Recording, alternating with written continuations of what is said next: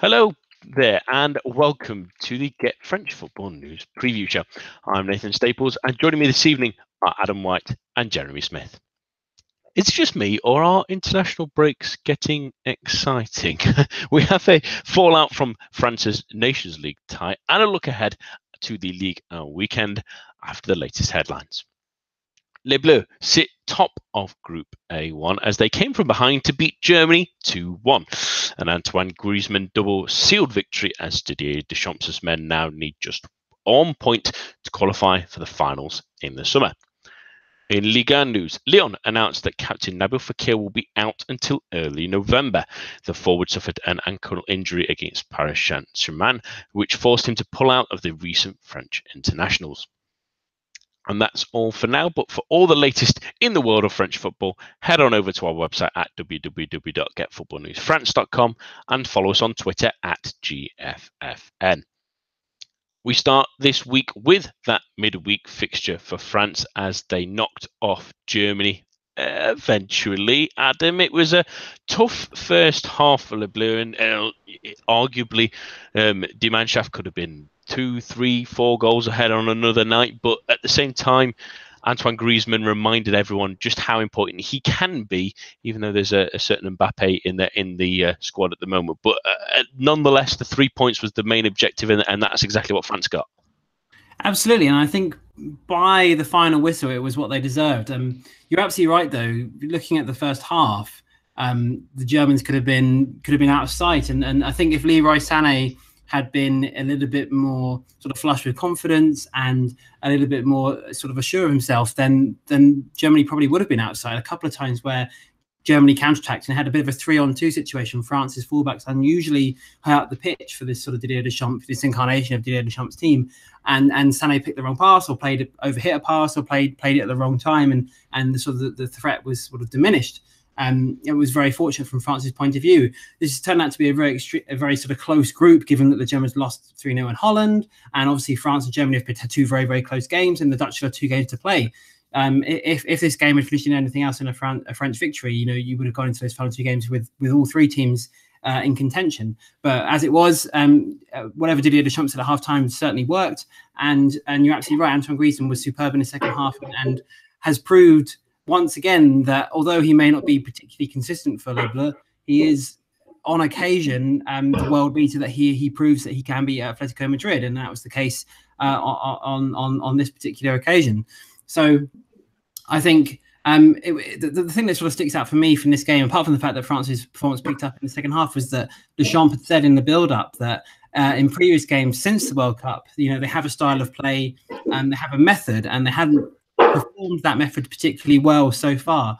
But to beat the Germans, they would have to do it again, but much better compared to what they did against Iceland and compared to what they did when they drew nil nil of Germany in the in the previous international break. And that wasn't the case for the first 45 minutes, but it certainly was the case for the second 45 minutes. And and France won in what has become a particularly sort of French national team style. This sort of thing that uh, Deschamps has kind of bred for um, for Les Bleus has has sort of manifested itself as as their their sort of them their their sort of modus operandi, if you like, and and it, it proved uh, fruitful again. So um, a brilliant second half. Huge congratulations to Deschamps again.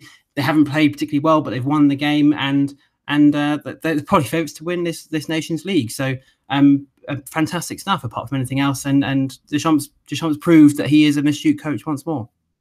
Yeah, and that's the interesting thing heading into the, the next round of fixtures. It's it's unless Netherlands win both of their games and, and France obviously lose to the Netherlands, then they're practically sealed that next stage. And, and looking at the teams going through, I mean, Belgium look like the most likely from their group. Really, it looks like it'll be a shootout between England and Spain. It's going to be pretty much Portugal unless Italy do something about it in their final fixture against them, with Portugal already having a game in hand as well. With that sort of field, with the teams that are in involved in that, other than maybe you might say the Belgians might cause some trouble, Jez, you have to give France as the favourites now to, to win this competition entirely. They're the world champions, so in theory they should be favourites pretty much in any match they're playing at the moment. Um, you know, Belgium showed what a good team they are against France and, and since as well. Um, I've seen two or three outlets today suggesting that Hazard's the best player in the world at the moment. I'm not sure about that, but there's certainly no doubt they're a very good team. And, you know, things have gone slightly differently in the semi-final. They could very easily have beaten beaten France, and you know, certainly the, the Belgian sour grapes after the match suggested that they felt they were the better team. So it's certainly not a formality, but um, yeah, France should have the, the beatings of, of any of the teams that they're likely to meet if they get through. But you know, it's, it's certainly not. Nothing's a formality. Um, Spain have outplayed France probably from memory from the last two or three times they've played them. Um, and, and yeah, like I said, Belgium are a good team. Portugal, I still would expect France to be nine times out of ten. It's sort of one time out of ten was the Euro 2016 final. But yeah, France should have the confidence to, to go out into any match expecting to win. Exactly, and at least well, the thing is now we don't have to wait too long to get the resolution of who will be in that Nations League final games. There's another international break on uh, mid-November, so around about just uh, almost exactly a month's time, slightly under a month's time. But uh, we'll see if France can pull it off against the Netherlands, uh, well, eh, back in the Netherlands, in fact, and get a, at least a point that will see them through to that final stages in the summer on to domestic action now, and it's back this weekend, starting on Friday night with Lyon taking on Nîmes. And adding the important bit of news from this one, we mentioned it very uh, during the news section, really, is that Nabil Fekir will be out. Uh, Genesio saying at least for the next three games, but it could be um, until mid-November. They're th- they're fearing at least anyway. But for the time being, the captain will be out of action, and that's especially heading in, not just into this game, but in the Champions League game in midweek, uh, a bit of a bitter blow for them. Yeah, it really is a bit of a a bitter blow. I think though that this this kind of situation has has been eased in that that situation being that when one of one of um, Lyon's really premier players, which to be honest at the moment is kind of Fekir and Ndombele, that you know they're the top two at the moment. Depay's most Depay's season hasn't been as productive as the end of the last season, um, that situation, losing one of those, has been eased some extent by a couple of factors. Um, they, they, they, firstly, they, they sold Mariano Diaz, who was, who was obviously um, had a brilliant season last year, uh, 18 goals, um, and was, was, although um, prolific in front of goal, perhaps found himself out of the, the first 11 um, uh, as sort of the best first 11 as it came to it at the start of this season, which is probably the part of the reason he was sold and they got such a good deal for him. Um, but he's been replaced by Moussa Dembele, who perhaps isn't as as much of the well-rounded finisher that Mariano Diaz yet, but he's still an extremely good player, and he still can can slot into that Lyon team quite sort of seamlessly.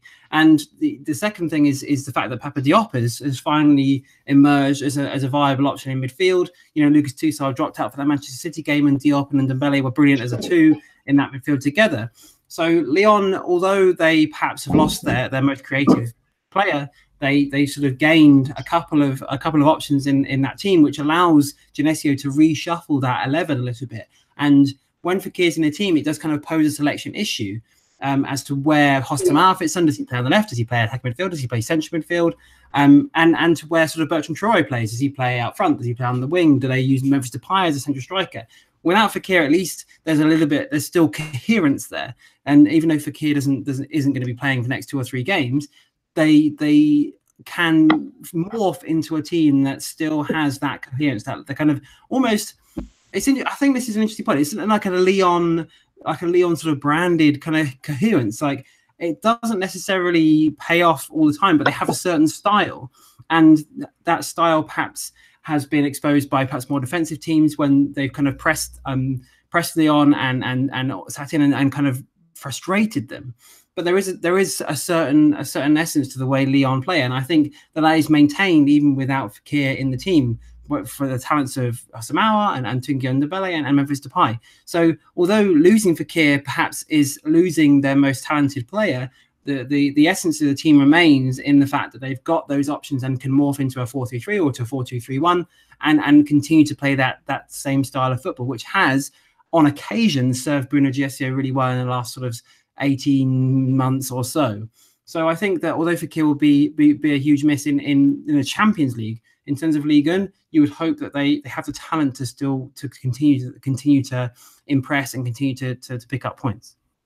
Yeah, especially in this game on Friday against a Nîmes side, Jez, that we, we did praise a lot at the start of the season for the amount of goals they scored and their, their competitiveness, but they've now not won since that victory against Marseille in week two. They've also not scored in their last three games, although they have picked up two points during that stage, so at least they're not losing game. But Bernard Blaquart's side are starting to creep into their shell a little bit. It seems. Are you a little bit worried that that the enthusiasm from the start of the season is, ebbing away from them a little, Le Crocodile a little?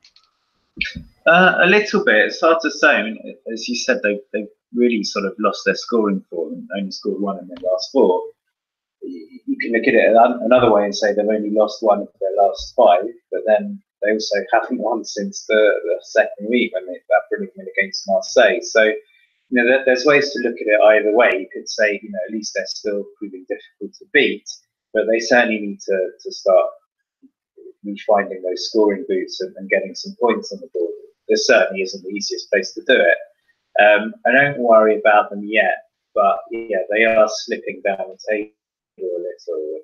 They, they need to sort of get back into form. Um, I think at the, at the, start of the season, what was great was that it seemed that the danger was coming from so many different different parts. There was Thiou, Upa, um, Bobby Sean scored a couple of good goals, and that's without um, you know Aliou or Bozok. I think only got one goal over the two stars last year, and they haven't come too much yet. So there are options there, but um, yeah, I think maybe there was I don't know about beginner's luck, but possibly know, sense of the unknown in the first two, three matches, which was great for them and not so good for the opposition. Maybe they're now starting to be worked out. But it, in a way, this might be. I said it's not not an easy place to go. Obviously, Lyon being one of the top teams and, and playing at home, but um, you know that that it's difficult to know where Lyon are after the PSG match because they they it's a weird thing to say after a 5 0 defeat, but they actually really didn't play so badly. And you could, it's possible that kind of coming off that match, they, they sort of could really have their confidence knocked. And if I was Nîmes, I'd, I'd be sort of really going for it early on because if they were to get an early goal, I could see Lyon heads going down a little bit. Um, but overall, I think I still expect a Lyon win. Mm, and that's the thing. You, you hit the nail on the head, really. There, just that, that some of these players aren't quite hitting the level we expected. Like a, a Bozok, obviously top scorer in League last season. I'm looking at Faitout Maouassa, who started getting some games now. He needs to show his worth after a, a rocky spell at Rennes last season. Bouanga's not been quite as been electric as he has been in the first couple of games, and just find it a little bit harder to get back into the side as well. It needs a little bit more from some of these players, and at least they tend to turn up again against these big teams in Marseille and Paris Saint Germain. So let's get some predictions. Uh, Adam, what do you think in this one? Um, I think that Nîmes style of play will play into sort of Lyon's hands that, that, that they won't necessarily sit off and they'll they'll play their usual style, which which helps Lyon because they don't they don't play particularly well against those teams that sit in. So high scoring, but Lyon to win three two. Jez, uh, I'll go three one. Same thing. I think Nîmes can scare scare Lyon, but um, Lyon should have too much. And yeah, the fact that Lyon won't won't sit back and just try to get a nil nil will, probably suit Lyon overall. Hmm, I, think I'm going to go with a 3 0 for Lyon. I'm a tad, tad worried about Nîmes, especially after the result against France last time out. I would have expected them to really win that if they were really going to continue pushing and showing improvement, but it, tad, tad worried. Um, on to our next fixture on on uh, on Saturday about another team that's got me a little bit worried that I was excited about, and that's uh, Dijon, who had an excellent start to the season, uh, as many teams really we've mentioned already have, um, Adam. But those three wins have turned a little bit sour in the in the last couple of weeks. They haven't won since that victory at Nice. They've lost six of their next seven games, which is not comfortable reading for any of them, especially now the goals have dried up as well. They've not scored in four. They've not well, not scored in five of those six games either. Uh, are you a little bit fearful for Olivier Dall'Oglio's men? They're, they're not quite hitting the, the cylinders that they were beforehand, Adam. No, not at all. Um, it, it definitely is worrying. You know, one draw in the last in the last five league games after a really promising start. It's, it's difficult to sort of pinpoint what exactly is going on. Obviously, you know, their finishing hasn't been anywhere near as sort of efficient as it was last year. It's got a lot of goals, particularly at home. Um, and I, I, personally would look towards the the the, the absence of, of a couple of midfielders, and and in particular uh, Kwon, who was the South Korean, who was fantastic last season, and perhaps a little bit underrated in terms of his his effects on the team because Dijon's midfield is is a little bit they're, they're all very similar, and I wouldn't say one dimensional, but they're all very similar in terms of players. When you look at players like Kwon, Naïm Sliti, um, Jules Keita, um, Mehdi Abeid, there's, there's Samaritano as well. Um, they, they're very similar in terms of that sort of that waspish um, intensity that they play with, and and Julio Tavares, the striker, kind of acts as a count as a sort of a centre point, and then the midfield would kind of sort of be a very fluid setup behind him, and and Kwon epitomised that, that that way of playing. He was the most Dijon player, if you like, and and the fact that he's been injured since the end of last season, got injured at the end in the last game of last season, um, and has not recovered and isn't expected to recover until the new year, has has proved in in in sort of the medium term to be a really really big miss, and and they're struggling to replace not just his his pace and intensity, but his, his trickery and his, his vision as well. Um, having not particularly not particularly gone gone big on, on signings in the summer. I, know Jules Keita came in. I know Yoann Gourcuff came in, and, and although Jules has been good off the bench occasionally, Yoann Gourcuff has has has failed to impress so far, which is which is a real shame given what a talent, talented player he is. Obviously, injuries are a huge caveat to that. So perhaps that they've they've not, although they continue to play the same way that we we, we talked about on the pod a lot last season and, and really enjoyed, they're just struggling to realize that that style of play. Um, without Kwon and without uh, who I personally like Samaritano, who, has been injured for the last four games as well. So yeah, I, th- I would argue I really am worried about him, especially when you look at those results. You know, a two 0 defeat at home to Caen, I think, and two a two a three one defeat at home to Angers, who were you know I'm a big Angers fan, Nathan. They were they were very very good in that game. Um, but it, it just shows that they're playing the same way. They're attacking, but they're not finishing chances off, and they're susceptible as a result to counter attacks. And and without Kwon and without Samaritano and perhaps a little bit of lacking in confidence after that that poor run, they really are on the slide. And when you look at the league table, it's extremely close between Stade who are 17th with 10 points, and you go up to Angers with 11 points in 10th. These are one of those teams that have slipped back into that that pack of very similar ability sides who, who could be threatened by relegation when it comes towards the end of the year. So to answer your initial question, I, I would say I am worried about them because that, that I don't know how they can uh, arrest that slide unless Dall'Oglio changes his his his his setup and his, his, his philosophy, which I don't really see him doing. Perhaps uh, a move towards a more pragmatic defensive style might get them a few more points, might return a little bit of confidence, and when they get those players back, they can start to be a little bit more expansive. But I don't see him doing that. So when you look at the players, the games to come, you know they're home to Lille, away at Monaco, who is a, is you know it's very difficult how they're going to how they're going to play and how they be under Thierry Henry, home to Nîmes, who are also a very attacking team, and then away at Marseille. Those four games are potentially very, very difficult. So you could find them in the relegation zone when it comes to the next international break. So I think Diallo, Diallo's faced a very difficult choice. Does he keep faith with his philosophy, or does he change up and does he sit and defend and try and get a few points from those four difficult games? And the wrong decision could could leave them in, in real relegation trouble. Absolutely, and uh, you have to be worried if you're in any of those group of seven teams. Really, that the teams below you are, are Monaco, who aren't going to end up there. You can't imagine. And Nantes, who've got the talent to definitely not end up there either. Uh, and Guingamp, who've started to maybe turn a corner in the last couple of weeks before the international break to to maybe force themselves out. You do maybe have to fear about that a little bit at least. But they they face a very good team at the moment, which is even more worrying really for them. Jez in in Lille, who've were terrific last time out again against uh, Saint Etienne, and we, we've heaped praise on them this season. And the next couple of games before that international break, other than an interesting tie against uh, Paris Saint Germain on the second, uh, games against Strasbourg, again, uh, they've got a chance to against Caen as well the week after. They've got a real chance to establish themselves in the, this uh, top three in the table, with the others still uh, chasing them behind them. Yeah, I think. I mean, obviously if you if you discount PSG and what they're doing, that they're sort of playing in a different league to everyone else. Lille have clearly been the team of the season so far. Um, I think a, a, few people tip them to do reasonably well, and maybe the outsiders for Europe, but I don't think anyone expected them, firstly, to be doing as well as they, they have been so far, and secondly, perhaps more importantly, be playing with the, the kind of verve and excitement that they're playing. And Um, you know, it's, it's, the front three in particular, or three of the front four, depending on, on the formation they're playing. But um, you know, Bam, Bamba, Pepe, and, and have been the, the real sort of catalyst for the exciting football. But even behind that, the, you know, the defence has been steady. Maignan stepped up again when he needed to. Ballo Touré is getting really good reviews and, and breaking into the France under 21 team. So the, the whole team is playing its part. And you know, it's great to see that Galtier, who I think most of us sort of liked and respected at Saint Etienne, but where he played very much a, a defensive style of football, but he's shown that he can really be um, adaptable and adapt his teams and, and, and play this kind of attacking football. And um, you know they're already sitting relatively pretty in second place, and as Adam said, there's there's a really good chance for them to kind of solidify that in the next couple of matches.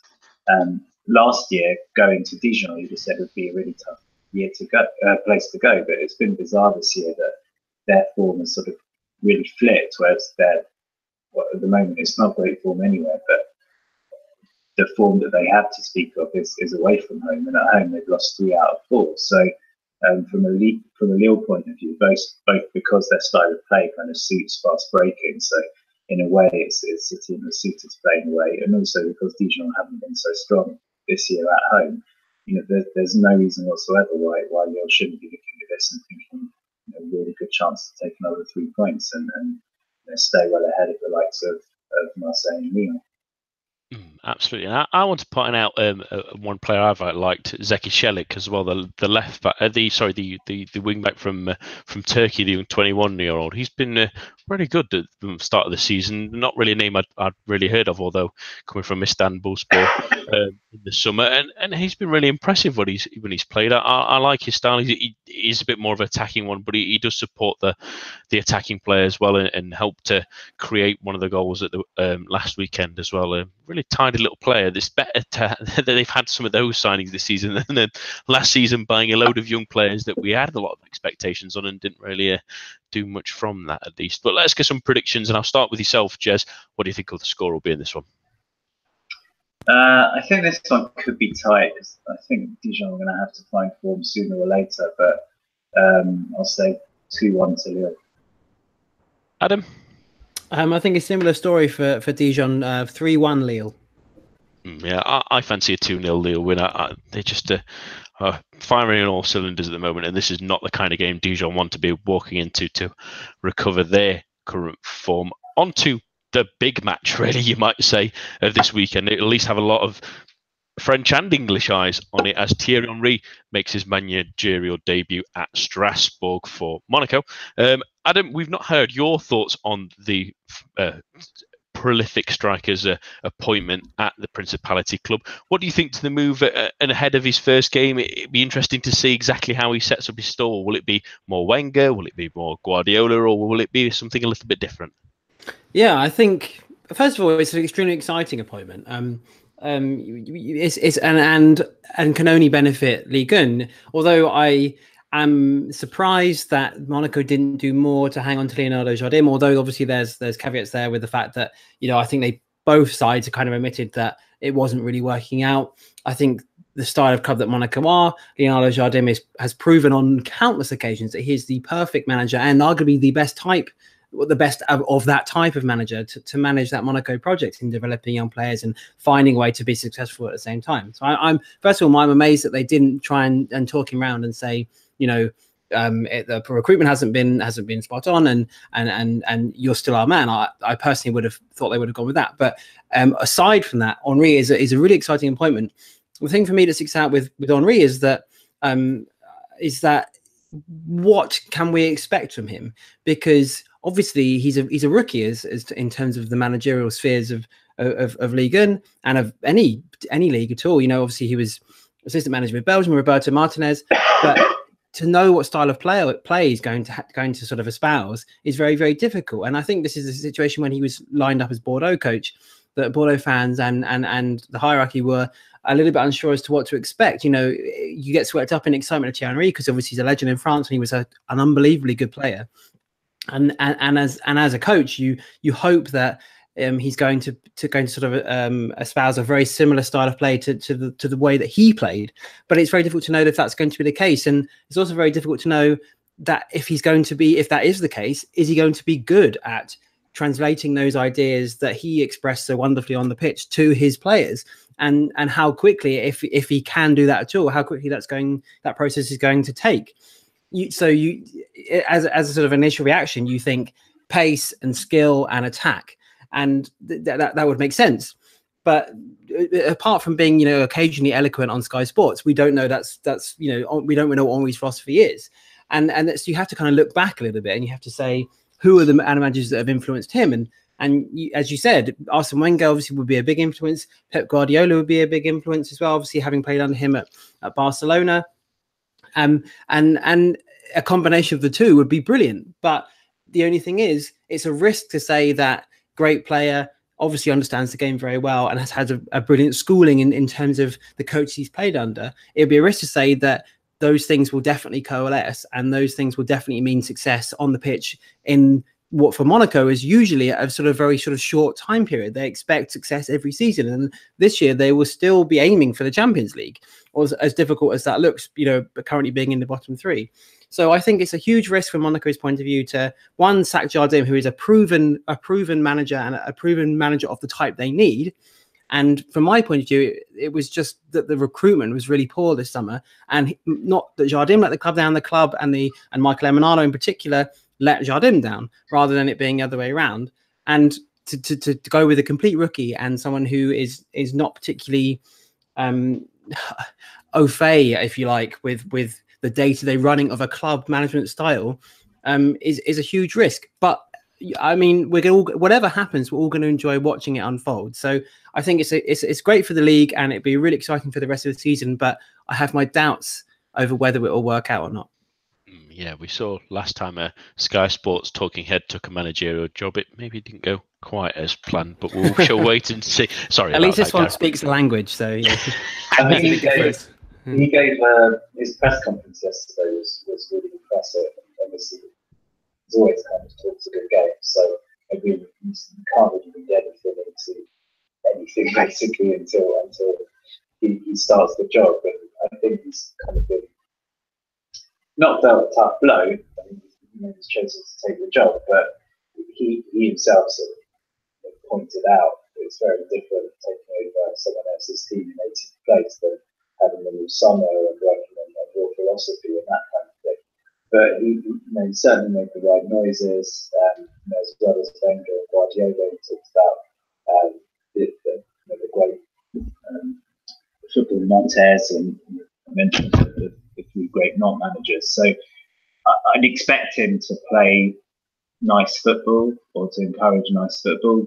Um, I think he'll have the respect of a lot of the players. Um, and you know, certainly, I think he's going to bring a lot of passion into the game. And I think he, you know, he can muck around, but he can also be very serious as well. So I do have high hopes, but it is it is going to be a big challenge for him. And you know, everything that Adam said about how really it's, it's Monaco that, that let Jardim down rather than the other way around.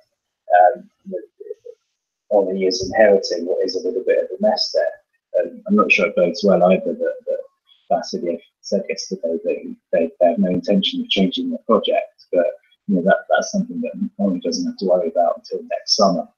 Um, he, he needs to he needs to get Monaco safe and then and then see what else he can do this season. Um, and I think he should, you know, as, as Wenger said today, let's be honest, only two teams will definitely go down, and it would be a massive shock if if Monaco do end up going down. Um, frankly, I think if they do, I'm not sure he will still be there when that happens because I think it will, it will have to have gone very, very wrong between between now and then for, for Monaco not to get out of the bottom three. Um, so yeah, I mean, it, it, really could go either way, but um, maybe it's just because I've always loved Donny as a, as a great striker and great great servant to France. But um, I really hope it works out. But I think it will, but I think there'll be a few teething problems first. Well, this is the interesting thing. They're only eight points really off sixth already. I know obviously tables will morph and change, but they're not enormously far off the the hunt at least anyway with that strange pack of, of seven with a, about a point between them but they don't have the easiest test to start off with at, at strasbourg and adam i remember talking about this at the start of the season where we talked about strasbourg in the first two games that we weren't really sure where they were they went through a bit of a of a bland patch but then they've sort of recovered with the last couple of results especially they were maybe a little bit unlucky not to win um, last time out against angers a late goal saw to that and they did well against dijon the week before but one man in particular I want to pick out here, and he surprising given that how good Lille were at the start of the season with him in the lineup is uh, Lebo Mothiba, who's uh, grabbed a couple of goals in the last couple of weeks. He's got four while he's joined um, the Alsace side. What do you think to the South African? I mean, Lille reportedly have a buyback clause in it. Surely they're going to be thinking of activating that, aren't they? If he carries on in this form. Yeah, I think I think absolutely. I mean, when you sort of look at the Lille team, perhaps the one there, the one thing they're kind of missing is a is a. I know Loic Remy's there, but one thing they're missing is kind of a central striker who is who is sort of prolific. And and I think the thing with Lebo Mothiba, he's only 22. He had a, a really good season in on loan in League Two. And one thing he does do is is is he's clinical. You know, he takes his chances really well. He's a really really good finisher, a natural finisher, which perhaps Leo you know lack. Um, although um, you know, Loic Remy uh, is an experienced player and, and he's and he's been around the block, and we've seen him be prolific at, or at least a, a, good goal scorer in in other leagues and for other teams. He hasn't shown that at all at Lille yet. Obviously, slow start to the season and, and couldn't play for a little bit because of the, the, sort of contractual issue that he suffered at the very start. So he might take a while to get to get going. But if I was a Lille fan watching Lille play every week and watching Lebo Mothiba score goals, who who we had at the start of the year, I would be wondering why we sold him and we and we kept hold of, of Remy. So um, I think you're absolutely right. They, they would be if they did have that that sort of that option to bring him back, then then they would certainly certainly take that. And and this was the good thing for Strasbourg is that this has been their issue um, since they got promoted at the start of last season is that they, they struggled to find a, a consistent goal scorer. You know, they had Stefan Bahoken who who went left for Angers and and and and Nuno da Costa who was very very sort of sort of patchy um, if Lebo Mothiba can prove to be this this consistent forward that they've been looking for, then that they've got the, the sort of the DNA, if you like, the the the, the support behind him to become a, a quite a threatening And we talked about how at the start of the season how they, they got some good results, but they were a little bit sort of characterized by the fact they got a couple of standings off against Saint Etienne and Bordeaux, and they played against 10 men for a certain amount of time. But since then, you know, that the, their form has been relatively you know relatively okay and they're in they're in the top half as it stands and and I think if Mothiba can get sort of double figures this season, then a top half finish for Strasbourg wouldn't be out of the realms of possibility. Which, considering you know they they they came up for National not too recently ago, and and and they they they survived just about the end of last season when we talked about that slide that they were on, and they they seemed to have timed it at the right time, and then they were suddenly in danger, and they suddenly rescued it. You know that that could be a real achievement for them. So I think.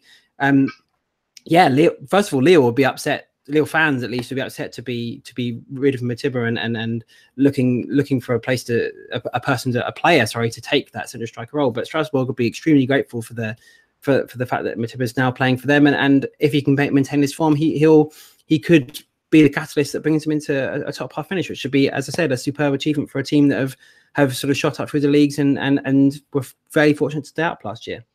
And then when you add in that a mid-table finish brings the the finances and the prestige of mm. it, and you you add in that it's a, a club with a great stadium that's that gets packed out every week as well, and they they start to think that finally, unlike some other Liga and clubs, it's more of established uh, side that maybe can build themselves into a, a real mm. Liga um, well, not heavyweight necessarily, but shall we say a nice, comfortable middleweight? That'll be a nice way of putting it, at least. Anyway, um, so predictions in this one, I'll start off, and I think Thierry Henry probably gets off to a to an honourable start, but maybe with a shaky little moment at least. Let's go for a two-one Monaco win. Uh, Adam, what do you think? This is an extremely difficult game to read, isn't it? With Strasbourg, as you mentioned, it's the home crowd and they're very good at home, and the, the Henry debut. I, I think a draw. I think two all. Jez. I'm gonna reluctantly say that Strasbourg are going to be party poopers. I think um, there's not necessarily anything special that they're going to do, but I think Monaco are a little bit decimated at the moment. They've got a couple of players out suspended. I think Oli said today that both their goalkeepers, both their starting and number two goalkeeper are out. Um, you know, even the, the players that are sort of fit and relatively on form have probably been playing internationals, Falcao featured quite a lot in both Colombia's matches and um, presumably has you know, cropped up the air miles this week as well. So, whilst I said I expect Monaco to, to get out of trouble, I think might start from next week onwards. And I think Strasbourg might nick this one 2 1. Mm, it's going to be an interesting watch. I'm sure plenty of eyes will be on that game at least, but most eyes will also be on Sunday night's game. As always, the eight o'clock game is between Nice and Marseille this time around, and two interesting sides at least, given how they finished before the international break. And Jez, I'll, I'll start with yourself and Marseille. Look at them; they, they got the victory against Caen, which was it was nice, but they're still maybe seething a little bit from the the loss to Lille and the the draw in the Europa League, and also with European matters still on the horizon as well. A big double header against Lazio if they want to stay in Europa League contention. It's an interesting one, especially given the stick that their main playmaker Thauvin got after the friendly against uh, Iceland. He didn't particularly perform anywhere near the level we expect of him, but maybe the, going back to Marseille and, and creature comforts uh, suit him much more favourably. Yeah, possibly. I mean, first of all, I, I, don't know if he's if he's going to be fit for it. He, he pulled out the France squad before the Germany match because of a because of a foot injury. But assuming he's back, this, yeah, this would be a good time to, to sort of make a statement that he, you know, at the very least, is still playing good club football. Um, it's it's kind of a an intriguing match from Marseille because, as as usual, that Europa League aside, they're kind of winning the matches you'd expect them to win and losing the the, the sort of bigger ones. I know they beat Monaco, but Monaco are not really um, you know the top club so far this year. So this is this is one where you know away to Nice, who are kind of still not really sure how, how strong an outfit they are under Vieira. This this would be a really good a good match for, for Marseille to, to make a statement and show that they can go to a difficult place to go and, and, and get a good result. Um, I, I think that the sort of pros and cons of Marseille have basically been the same for for the last what, 15 months or so. Um, as I said, but you know, able to beat the smaller teams, but possibly sometimes shown up when, when they go up a, a class. Um, so, and, and still a relatively thin squad, which means that sometimes um, Garcia is putting sort of square pegs in round holes. And the obvious one, I think, is, is Luis Gustavo, who, um, you know, every time he's not played in central midfield, I think he, it's, it's a waste. And I, I, think they look so much a better team when he's looking comfortable in his preferred position. Um, but again, they're, they're still there are match winners all the way through the team. You know, if Thauvin plays, even if he doesn't, Payet's in good form, Mitroglou's in good Marseille form before before the, the break, and I think he's still on for Greece possibly dur- during the break as well. So um, there's no reason why they shouldn't come into the match thinking that they can get a win. But you know, certainly if they want to keep in touch with Lille, it's putting a lot of pressure on them. They, they need to get results in matches like this, both to, to stay in touch with with second place, and, and also just to again just show that this this project under under Eyraud and McCourt is, is is going in the right direction. Which sometimes it, it still feels like it's sort of stagnating, it's, it's plateauing, but it's not actually moving forwards. And you want to see a bit of progress, um, you know, building on the foundations that, that they they sort of established last season. And I'm not sure yet that that's really happened. Mm, and we'll wait and see if they can maybe build on that win they got last time out against the Nice side, Adam, that have ebbed and flowed is maybe the best way of putting it. They they started poorly, they they recovered somewhat, but have, have stumbled as of late again. But at the same time, I hope Patrick Vieira is not hearing this because he might hunt me down. But are they boring? Um, I perhaps I think that's an interesting an interesting way to, to look at it. I think from Vieira's point of view, um, he, he might argue that given that the squad was again, you know, a little bit a little bit sort of stripped in the, in the summer, and he was left with with you know very few options. Um, although Balotelli didn't leave, he, he may as well have, um, given given his performances and the fact that he's been injured and, and outside and, and looking like the Balotelli that we saw at Liverpool rather than the Balotelli we saw at Nice for the last two years.